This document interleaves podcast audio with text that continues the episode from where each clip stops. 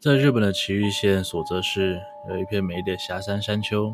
这里美丽的风景以及丰富的生态资源，让日本动画大师宫崎骏在这里找到龙猫的灵感。而狭山丘陵更是因此成为知名的观光胜地。不过，比较少人知道的是，在埼玉县真的有一个狭山市。这个城市却因为一起从昭和年间至今未破的恐怖悬案，成为大家关注的焦点。就是这样的巧合，让可爱的龙猫。蒙上了死神的阴影。大家好，我是西哥，今天要来跟大家分享的是死神龙猫背后的真实惨案——霞山事件。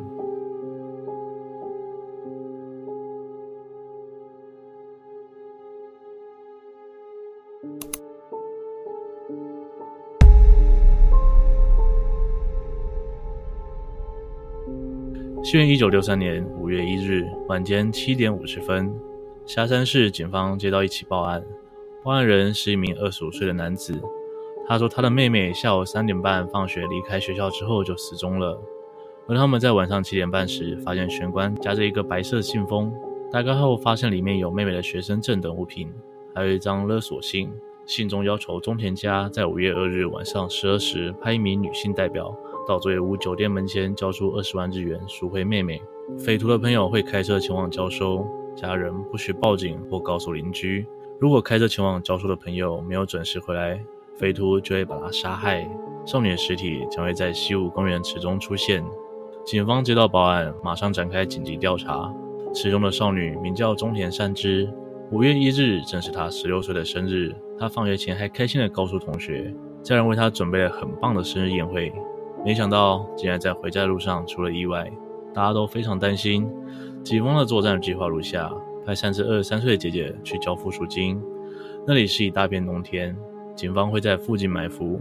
由于不知道歹徒说指的时间是五月二日的零点还是二十四点，所以姐姐两天都带着假钞，在约定的地点等待。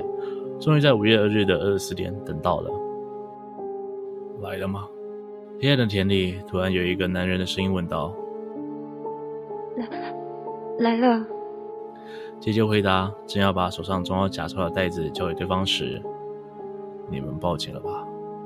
那里是不是有两个？嫌犯话还没说完，就迅速逃窜。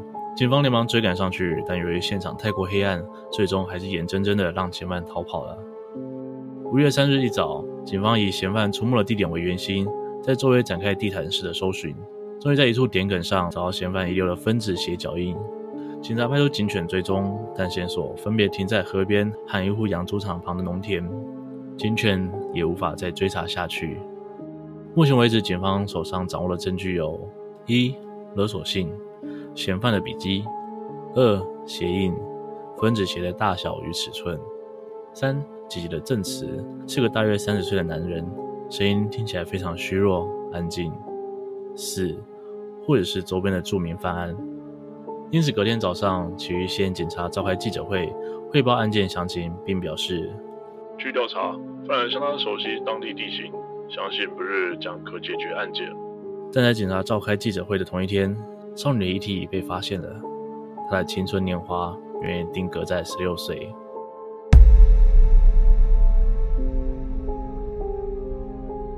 遗体的发生地是市内一条从麦田通往森林的小农道，少女眼睛被蒙着。双脚和脖子上都缠着绳子，手则是被毛巾绑在后面。歹徒将她埋在一个很深的泥坑中。根据法医的鉴定结果，少女是被绳子勒死的。死亡时间是五月一日下午到五月二日。在解剖的过程中，更多线索一一浮现。首先，在少女的指甲缝中找到了犯人的皮屑，身上有不属于少女本人的毛发。在少女体内还发现精液残留。经过检视分析。警方相信少女生前曾被逼血型的犯人侵犯。由于此案发生的两个月前，东京也发生过一起绑架案，而警方同样眼睁睁让犯人逃脱。两个月之后再次失手，让警方的能力受到重大抨击。少女遗体发现当日，警察厅长官柏村信雄引咎辞职，而日本警察厅也背负巨大压力。这起案件无论如何都必须破案。因此，警方根据手上所有证据，把矛头指向了警犬曾经停留的养猪场。侦讯期间，养猪场老板说他那里几天前遗失了一把铲子。警方在麦田中找到铲子，经过比对，那把失窃的铲子正是犯人偷走又用挖掘掩埋少女的泥坑。根据养猪场老板的说法，只有养猪场的员工知道这把铲子的存在，所以警方在种种线索的分析排除之下，在十多名嫌疑人中锁定一位嫌疑犯石川义雄。石川义雄，男性，当时二十四岁，比血型，是养猪场的员工。认识的人对石川英雄的评价都不太好，他只有小学学历，老师给他的评价是没有责任感，缺乏正义感。长大后虽然找到了工作，但还是不断地惹出麻烦，所以每个工作都做不久，而且沉迷赌博、酗酒，又会虐待动物，甚至还有偷窃、袭击、敲诈勒索的前科。警察对石川进行测谎，发现他被勒毙被害人相关的项目反应异常，比对石川的笔迹之后。更发现有许多地方跟恐吓信中的笔迹高度相似，鞋印也吻合。接着，被害少女身上找到毛发，也跟石川的头发有许多相似之处。少女的姐姐也表示，石川的声音跟那天晚上的嫌犯蛮相似的。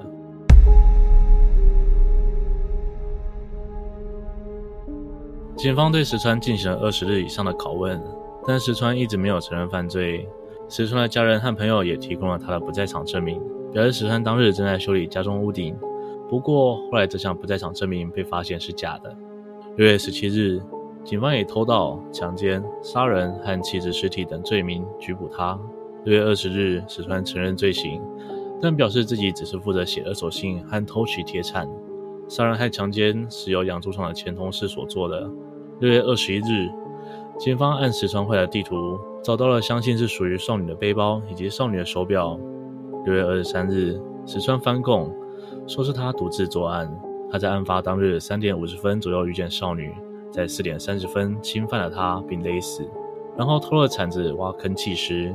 接着，警方又在石川家中搜出相信是用于写勒索信的钢笔和笔记本。由于证据充足且石川已认罪，审判后一审裁决处死刑。得知判决结果后，石川再次翻供。他表示，警察对他严刑逼供，他是屈打成招的，甚至绝食抗议，表示自己的清白。而石川的社会阶级也成为人们关注的另一个焦点。原来石川是部落民，就是以前日本封建社会阶级中最低级的被差别部落的居民。住在这些区域的人，到现在仍然被日本社会大众视为贱民。而养猪场的经营者和员工，都是来自这个被歧视的社会阶级。有人开始质疑，警方是否急于透过这次破案来挽救民生，所以伪造假证据，让社会中的弱势部落居民当作代罪羔羊。在社会关注度上升后，许多疑点渐渐浮出表面。虽然有许多证据指向石川，但警方所出的证据并非铁证，只是非常相似而已。其中最大的疑点在于：一、勒索信中出现许多汉字，石川的教育程度很低，未必能写出这么多汉字。二、笔迹鉴定结果并非百分之百吻合。三、警方按照地图找到的手表，在十三年后发现并不是死者的，而是姐姐的。四、其实当天家人并没有帮死者庆祝生日，有人目击少女在回家路上的反方向出现过，好像在等人。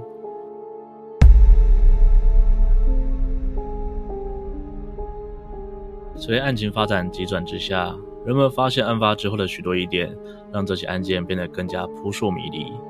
首先，为本案提供情报的目击证人，分别在案发之后几天到几年之间陆续过世，有些是自尽的。